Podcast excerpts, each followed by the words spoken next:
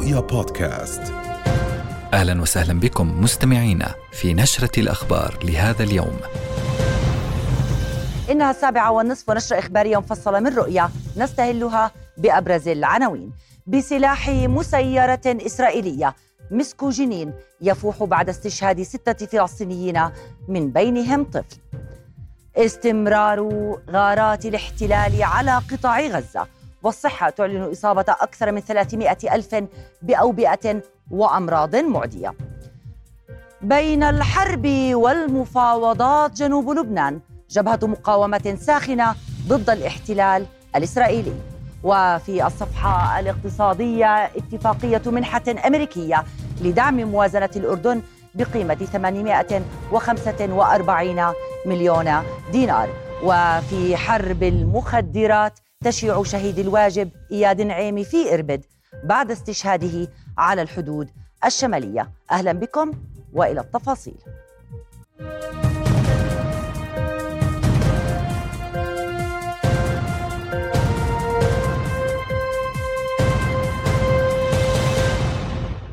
شهد اليوم السابع والستون من العدوان البري والجوي والبحري على قطاع غزة عملية عسكرية جديدة في الضفة الغربية. نفذتها قوات الاحتلال الإسرائيلي في مدينة جنين ومخيمها. أسفرت عن استشهاد ستة فلسطينيين من بينهم طفل وذلك عبر قصف مسيرة إسرائيلية مواقع في البلدة القديمة وحي الصباط وسط المدينة. وصباح اليوم اقتحمت قوات الاحتلال الإسرائيلي جنين بعدد كبير من الآليات ونشرت قناصتها على أسطح عدد من المباني. كما حلقت المسيرات بكثافة وعلى ارتفاعات منخفضة فوق سماء مخيم ومدينة جنين. هذا وفرضت آليات الاحتلال العسكري طوقا على مخيم جنين والمستشفى الحكومي في المنطقة. ينضم إلينا من جنين مراسلنا حافظ أبو صبرة. أهلا بك حافظ. كيف بدأ التصعيد الإسرائيلي في جنين اليوم؟ وهل ما زالت قوات الاحتلال تحاصر المخيم؟ حقيقة لنا الحصار لا يشمل المخيم فقط. معظم أنحاء المدينة محاصرة. ويعني نحن نختبئ في موقع بعيدا عن الاشتباكات التي عادت تشتعل بقوة في آه، أكثر من موقع في محيط المخيم ويعني نحن على مقربة من المدخل الرئيسي لحارة الدمج. نختفي في هذا الكراج لأنه أصوات الاشتباكات حقيقة قريبة جدا خلال الدقائق الأخيرة والاحتلال يواصل استهداف كل شيء يتحرك على الأرض سيما في منطقة محيط حارة الدمج. وهذه الحارة المستهدفة بعدوانات الاحتلال خلال الأسابيع الأخيرة ودمر جزء كبير منها في الاقتحام ما قبل الأخير قبل 11 عشر يوما والاحتلال يركز من عدوانه فيها. التصعيد آه، آه، يعني لهذا اليوم في جنين نتحدث عن 17 ساعة لربما واحد من أطول أيام آه، الاقتحام والاجتياح في هذه المنطقة. وكان في رقعة جغرافية أوسع من العادة. في العادة الاحتلال يركز عملياته في مخيم جنين ويقوم بفرض طوق عسكري مشدد في محيط المخيم عند كل المداخل وينشر قناصته فوق البنايات المرتفعة في كل المداخل الرئيسية والفرعية. اليوم الاحتلال آه، نفذ آه، عملية عسكرية موسعة في كل المدينة وشمل الأمر حتى قرى في محيط مخيم جنين سواء برقين أو اليامون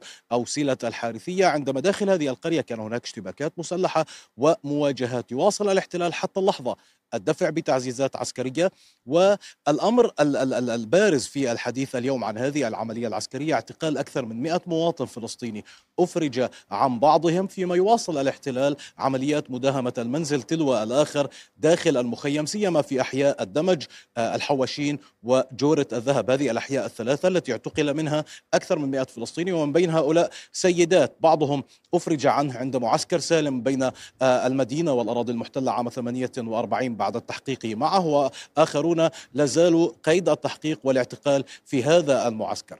منذ قليل قال قالت المصادر في محيط مدينة جنين بأن الاحتلال ما زال يدفع بتعزيزات عسكرية من فتحة المجيبلي ومنطقة حاجز الجلمة ويعني كل هذا على وقع انفجارات كبيرة جدا جراء استهداف آليات الاحتلال التي تحوم في شوارع المدينة وتقوم بعمليات تمشيط كبيرة وواسعة فيها برفقة الجرافات العسكرية. عبوات ناسفة استهدفتها في أكثر من موقع وأصوات انفجارات عنيفة سجلت لنا. نعم. آه، حافظ يعني آه، المتتبع للعمليات العسكرية يلاحظ اتساع مداها. يعني تبدأ من ساعات الفجر وحتى ساعات متأخرة جدا من الليل. إلى ماذا يؤشر اتساع آه، يعني مدة الأعمال العسكرية الإسرائيلية.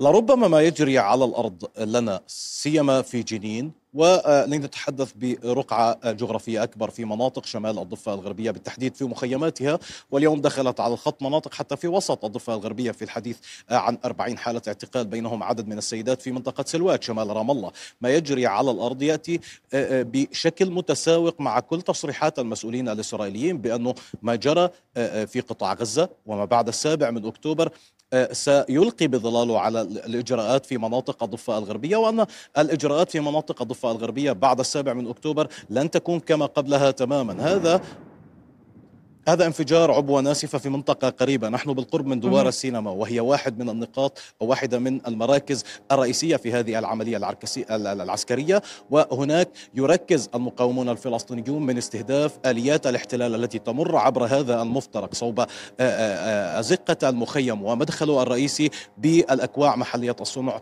والعبوات الناسفة. يعني ما يجري على الأرض يعكس صورة ما يصرح به السياسيون الإسرائيليون حول آلية التعامل مع مناطق الضفة الغربية من خلال هذه الاجتياحات ذات الرقعة الجغرافية الواسعة ذات المدى الزمني الطويل والكبير جدا وسبعة عشر ساعة ليس بالزمن آه، المعتاد فيما يتعلق بعمليات الاحتلال العسكرية في مناطق الضفة الغربية. ولكن على ما يبدو الاحتلال يسعى لفرض أمر واقع جديد يتعلق في التعامل مع المجموعات الفلسطينية المقاومة المسلحة وكل عمليات التحقيق الميدانية وفي مراكز التوقيف في محيط المدن الفلسطينية تتركز على عمل المقاومين الفلسطينيين وتأتي بالتزامن مع آه، نشر الاحتلال عبر بيانات جيشه ومنصاته على مواقع التواصل الاجتماعي لما يدعي بأنها أسلحة وعبوات ناسفة ويعني آه، أدوات لتصنيع هذه العبوات تم العثور عليها في بعض المنازل التي اقتحمت في داخل مخيم جنين أو حتى في المخيمات الأخرى التي يقتحمها الاحتلال نعم حافظ. في كل الأحوال العملية العسكرية مستمرة وعلى ما يبدو أنها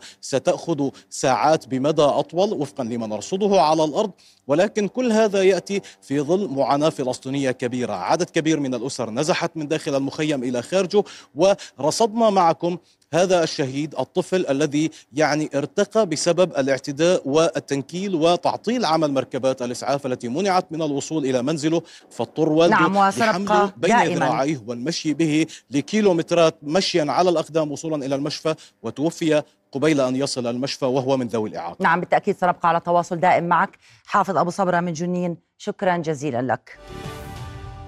وإلى ميدان غزة حيث تدور منذ ساعات اشتباكات بالأسلحة الرشاشة والثقيلة بين المقاومة وقوات الاحتلال شرق خان يونس جنوب قطاع غزة.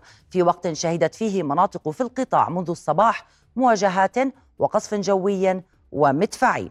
فقد قصفت طائرات الاحتلال منزلا في رفح كما أغارت على منزلين في حي الدرج في غزة والزوايدة وسط القطاع. ما أسفر عن سقوط عدد كبير من الشهداء والجرحى. من جانبها كتائب عز الدين القسام الذراع العسكري لحركة حماس. أفادت بأنها استهدفت سبع آليات عسكرية بالقذائف والعبوات المضادة للدروع في حي الشجاعية وأجهزت على أحد عشر جنديا من مسافة صفر. كما أكدت القسام أنها قصفت حشود الاحتلال الإسرائيلي المتوغلة في محوري شرقي وشمال مدينة خان يونس بقذائف الهاون سبع عشرة مجزرة وجرائم إبادة جماعية ممنهجة ارتكبتها قوات الاحتلال في كافة مناطق قطاع غزة بما فيها مدينة رفح التي تدعي تل أبيب كذبا أنها آمنة. وبحسب المتحدث باسم وزارة الصحة الدكتور أشرف القدري فقد وصل إلى المستشفيات 207 شهداء و450 إصابة خلال الساعات الماضية. في وقت ما زال فيه عدد كبير من الضحايا تحت الأنقاض وفي الطرقات. وأضاف القدري أن قوات الاحتلال الإسرائيلي اقتحمت مستشفى كمال عدوان بعد حصاره وقصفه وإرهاب من فيه كما يمنع وصول الماء والطعام والكهرباء إلى مستشفى العودة. هذا ورصدت الطواقم الصحية 326 ألف حالة مصابة بالأمراض المعدية وصلت إلى المراكز الصحية من مراكز الإيواء فيما رجح القدر أن يكون العدد أكثر بكثير. من قطاع غزة ينضم إلينا مباشرة مراسلنا غازي العلول. أهلا بك غازي تطورات ميدانية متسارعة. ضعنا بصورة ما يحدث حتى الساعة.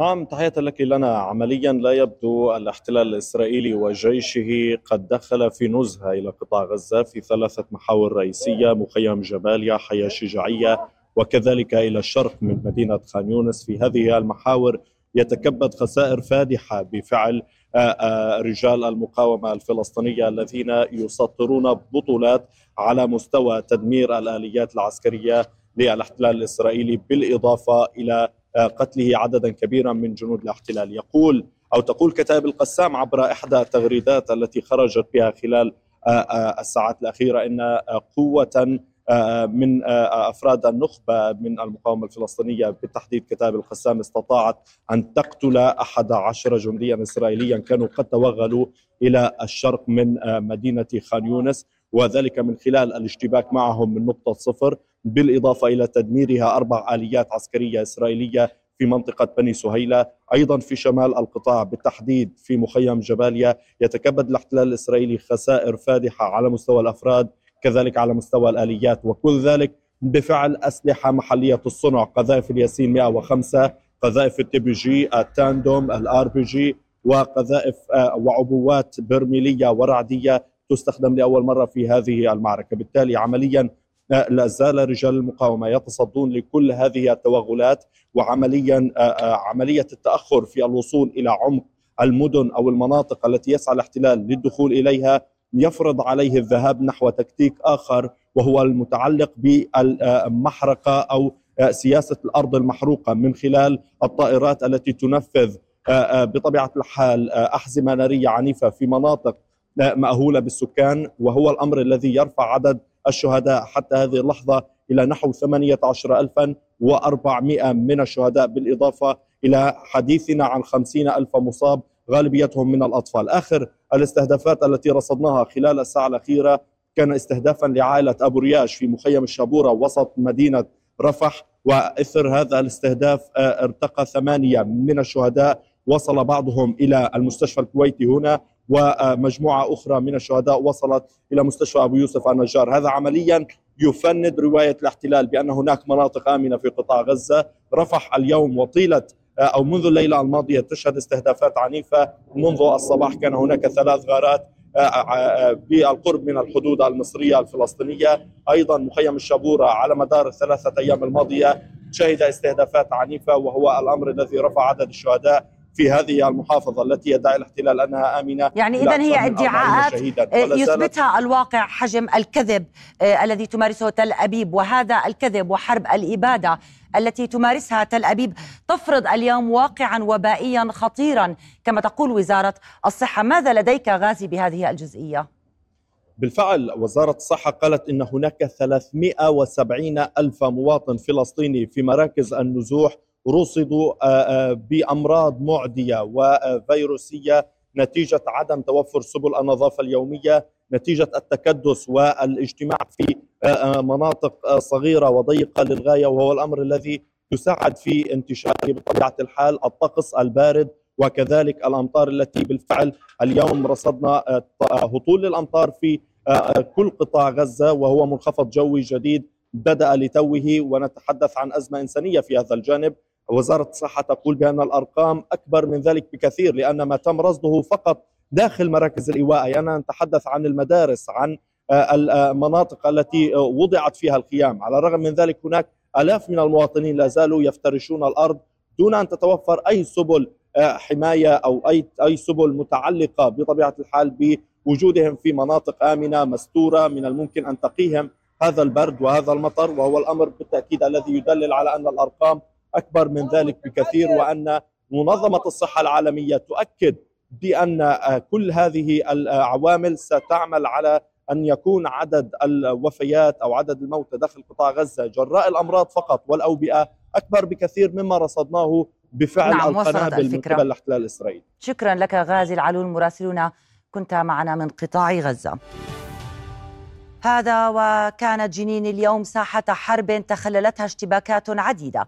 وسط تضييقات فرضتها قوات الاحتلال على طواقم الإسعاف والصحفيين والجرحى المدنيين. واحدة من أهم الإجراءات التي يتبعها الاحتلال خلال اقتحاماته هنا في منطقة جنين وبالتحديد في محيط مخيمها هو عملية إعاقة عمل الطواقم الطبية ومركبات الإسعاف. هنا نرصد المشهد عن قرب. سنتحدث مع آه، طاقم الإسعاف هذا تابع للهلال الأحمر الفلسطيني وهو ينتظر أن يسمح له جنود الاحتلال بالمرور عبر هذا الحاجز الذي يحاصر من خلاله مدخل مستشفى جنين الحكومي. تنتظرون أن يسمح لكم الاحتلال بالوصول للمستشفى. نعم هذه إجراءات تقريبا صارت عادي عند الجيش الإسرائيلي أنه دخولنا أو خروجنا من أي مكان أنه نقف ويقوم بتفتيشنا. بيقوموا بتفتيشنا تفتيش إذا في معنا مرضى في معنا مصابين والتحقق من هوياتهم وهويات الطاقم اللي بيكون في مركبة الإسعاف. ويعيق عملكم ويؤخركم عن أداء. أكيد أكيد لو يعني حتى إذا كان هناك في حاله في إصابة طبعا بحاول إذا يتأكد من هويتها حتى إنه يكون باعتقال كما تنظرون الجيب العسكري يعود إلى الخلف وكاد يقوم بدهسنا. هي جزء من إعاقة عملية آه، عمل الطواقم الطبية وأيضا الطواقم الصحفية. سمحوا لكم تمروا؟ آه بعد بعد التفتيش بتأكدوا إذا كان في هناك إصابات أو حالات التأكد منها. حتى إنهم يمارسوا يا إما الاعتقال أو التنكيل. اذا هنا مطالبتنا بالعودة إلى مدخل مستشفى جنين الحكومي. يجبرنا الاحتلال على التراجع إلى الخلف أكثر. رصدنا إعاقة عمل الطواقم الطبية. رصدنا إعاقة عمل الطواقم الصحفية.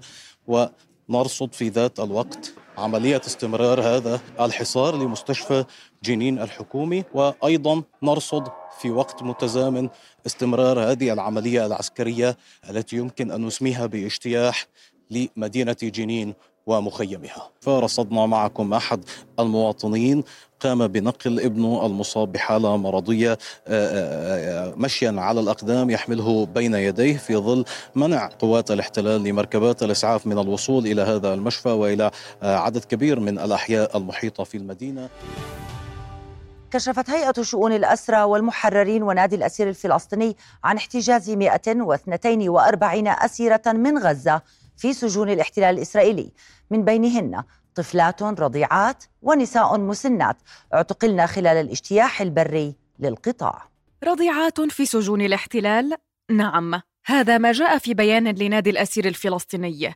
142 امرأة من قطاع غزة بينهن رضيعات ومسنات معتقلات في سجون الاحتلال من بينها الدامون وهشرون منذ بداية الاجتلاح البري لقطاع غزة في السابع والعشرين من أكتوبر المنصرم.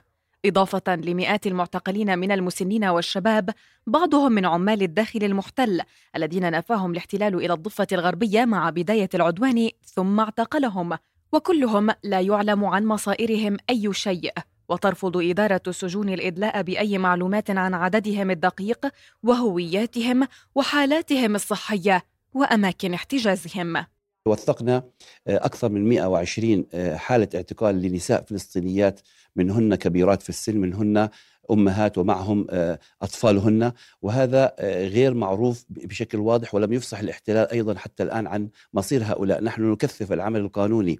من خلال المحامين من أجل التواصل مع هؤلاء الاسرى بالرغم من أن الاحتلال لا زال يمنع ويضع عراقيل أمام الجهد القانوني الذي يمكن أن يقوم به محامون هذا الأسير للتواصل مع الاسرى داخل المعتقلات. تخوفات شديدة لدى مؤسسات الاسرى من أن ينفذ الاحتلال إعدامات ميدانية بحق هؤلاء الغزيين الذين اعتقلتهم قواته انتقاما مما يحدث في قطاع غزة وللتحقيق معهم في محاولة للحصول على معلومات حول أماكن تواجد المقاومة.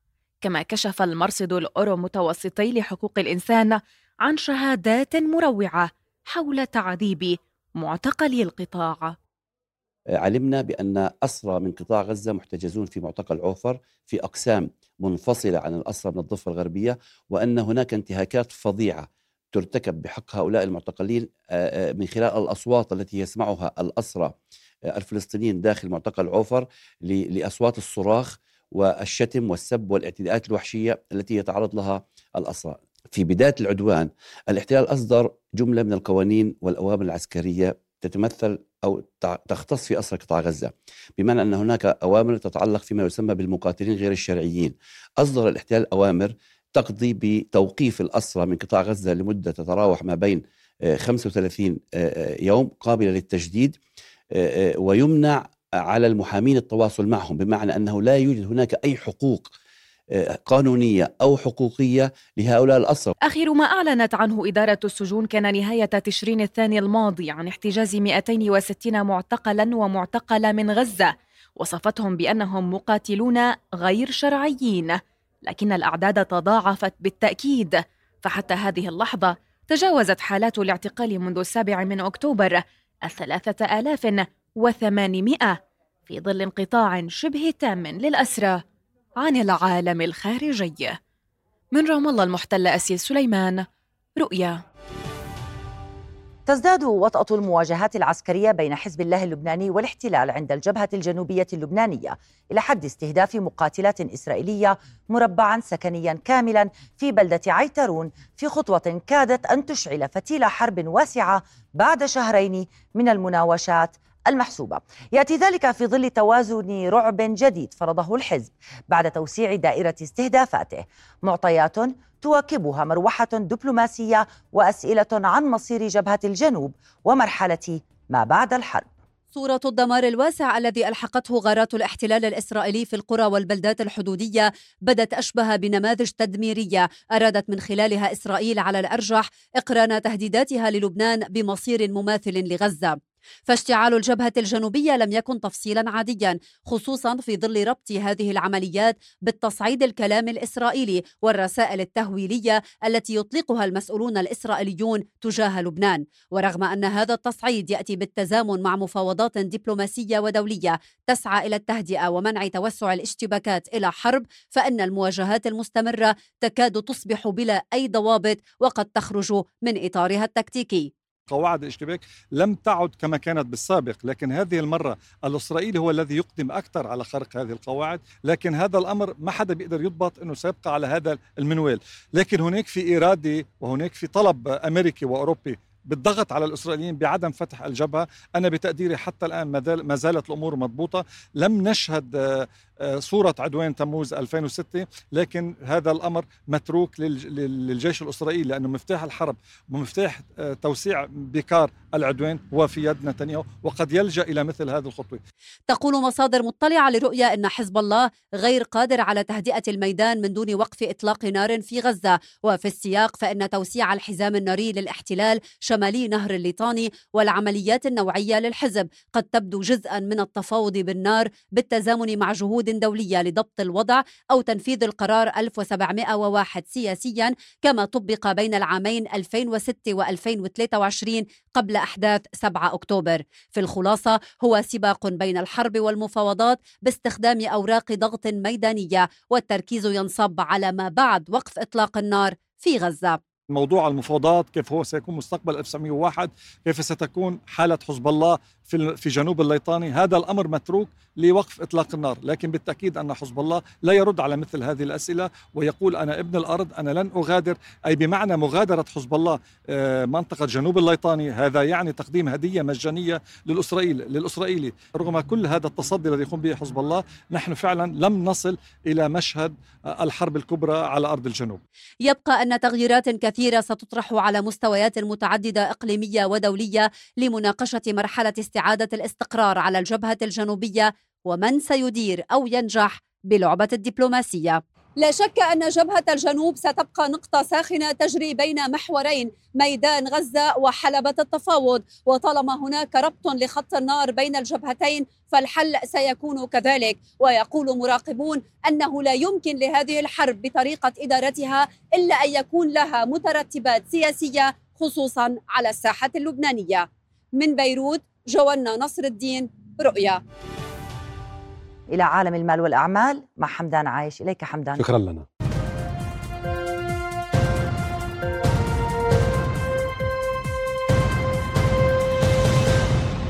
أهلا بكم. سمحت وزارة الزراعة للقادمين من فلسطين بإدخال زيت الزيتون إلى داخل الأردن. الناطق باسم وزارة الزراعة لورانس المجالي قال إن القرار يسمح لكل مسافر بناء على إثبات الشخصية. إدخال تنكتين ولمرة واحدة فقط على أن يكون للاستخدام الشخصي وليس لأغراض تجارية. ويبدأ العمل بالقرار اعتبارا من الثامن من كانون الأول ولغاية الثامن والعشرين من شباط المقبل.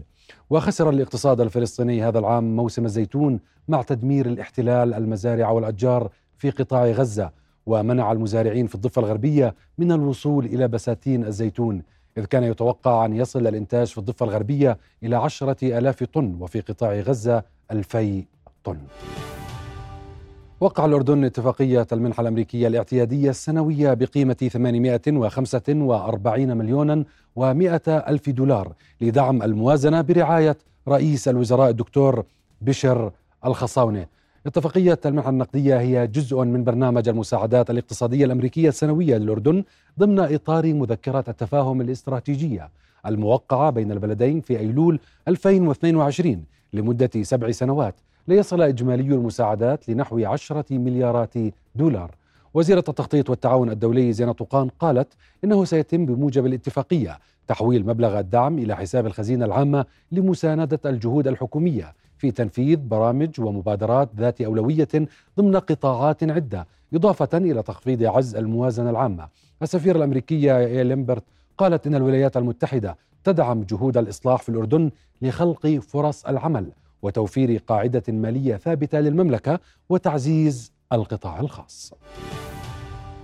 لتعزيز النشاط العقاري والتجاري اعتمدت مؤسسة استثمار الموارد الوطنية وتنميتها خصومات تشجيعية متناقصة للمستثمرين ضمن الأراضي التابعة في العام المقبل وصدرت موافقة مجلس الوزراء. مؤسسة الموارد مسؤولة عن تطوير أراضي خزينة مخصصة لاستعمالات القوات المسلحة الأردنية. وبموجب القرار تمنح المؤسسة المستثمرين في القطاع السكني خصم 10% خلال السنة التعاقدية الأولى ثم تتناقص نسبة الخصم سنويا بواقع 2.5% وصولا إلى 0% في السنة التعاقدية الخامسة. فيما تضمنت سياسة الخصومات لقطع الأراضي التجارية والخدمات والمباني العامة التي تعادل قيمتها مليون دينار وأكثر نسبة خصم مقدارها 25% للسنة التعاقدية الأولى ثم تتناقص سنويا بواقع 6.4% وصولا إلى 0% في السنة التعاقدية الخامسة. وحددت السنة التعاقدية من تاريخ استحقاق الدفعة ولمدة سنة كاملة. كشف رئيس صندوق استثمار أموال الضمان الاجتماعي عز الدين كناكرية عن خطته المستقبلية لتنفيذ مشاريع استثمارية وذلك خلال اجتماع مع لجنة الاقتصاد والاستثمار النيابية. وبين أن الصندوق يسعى للاستحواذ على حصة من حقوق ملكية شركة مشروع الناقل الوطني للمياه وأنه يتواصل حاليا مع الائتلاف الوحيد الذي تقدم بعرض لوزارة المياه والري لتنفيذ وإدارة المشروع. وأعلن أن شركة تطوير المفرق التابعة لشركة الضمان لتطوير المناطق التنموية تعملوا على طرح عطاء إنشاء مركز خدمات لوجستية متكامل على مساحة 3700 دنم وصولا إلى إنشاء ميناء بري لنقل البضائع لدول الجوار وتحويل قاعدة الملك الحسين الجوية سابقا إلى مطار تجاري. إلى هنا نصل لنهاية أخبار الاقتصاد. عودة إليك لنا. شكرا حمدان.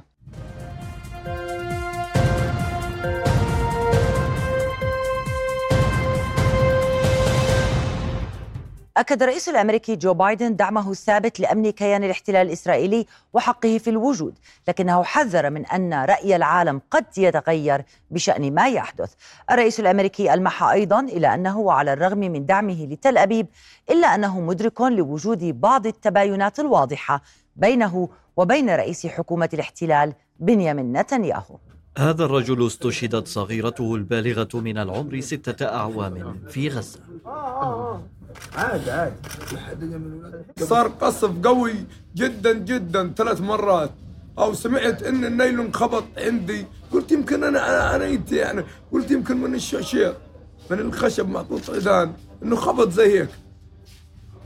فطلع الصبح لقيت سدال مستشهدة. الله يرحمها ويجعل مواه الجنة. يا رب العالمين.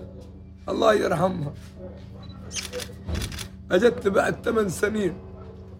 والله إني لا أقعد 100 سنة ما بلاقي زي لو بس الله يقويك أما هذا الرجل فيواصل دعم كيان الاحتلال الإسرائيلي لقتل الأطفال والمدنيين في القطاع الذي يقصف نهارا وليلا دون هوادة.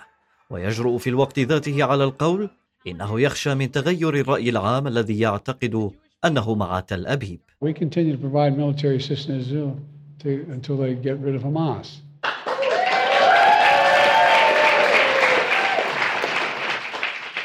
But, but we have to be careful. They have to be careful. The whole world's public opinion can shift overnight. We can't let that happen. أما هؤلاء فهم محتجون أعربوا عن رأيهم بصراحة في إرسال المساعدات العسكرية لتل أبيب خلال فعالية نفذوها في مبنى الكابيتول وهم جزء من الرأي العام الذي يتحدث عنه الرئيس الأمريكي جو بايدن الذي يبدو غافلا عن الاحتجاجات في مختلف أنحاء العالم خاصة تلك التي نظمت أمام بيته الأبيض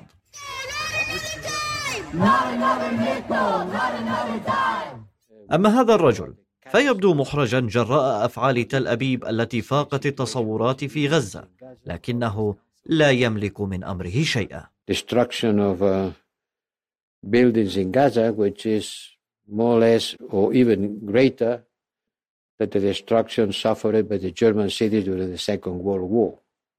Just in order to have an idea of uh, the humanitarian situation that the United Nations has been denouncing on the last days. But we are also alarmed by the violence in the West Bank by extremist settlers.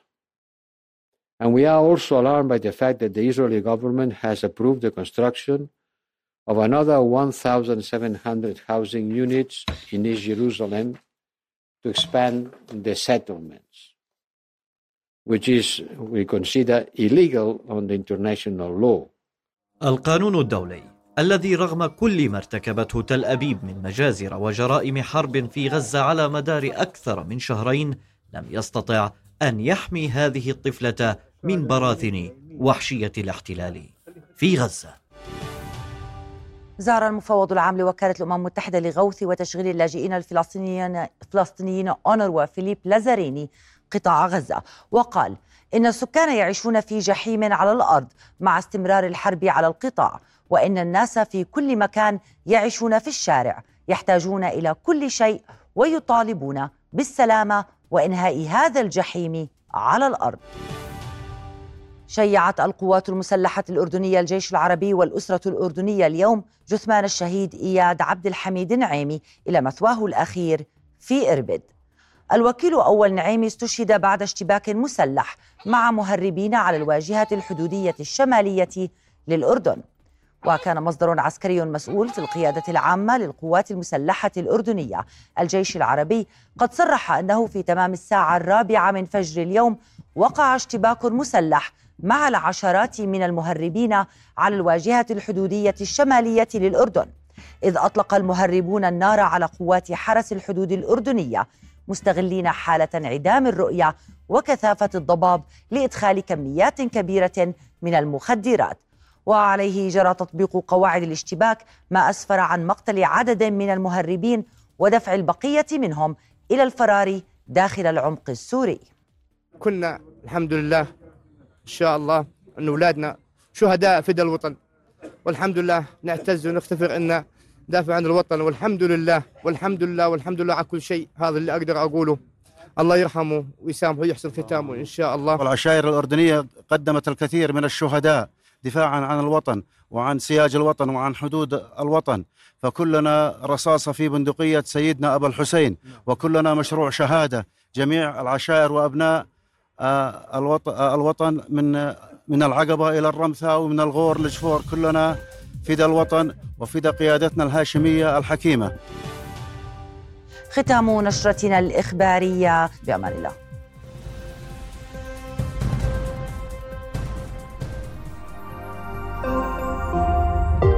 رؤيا بودكاست.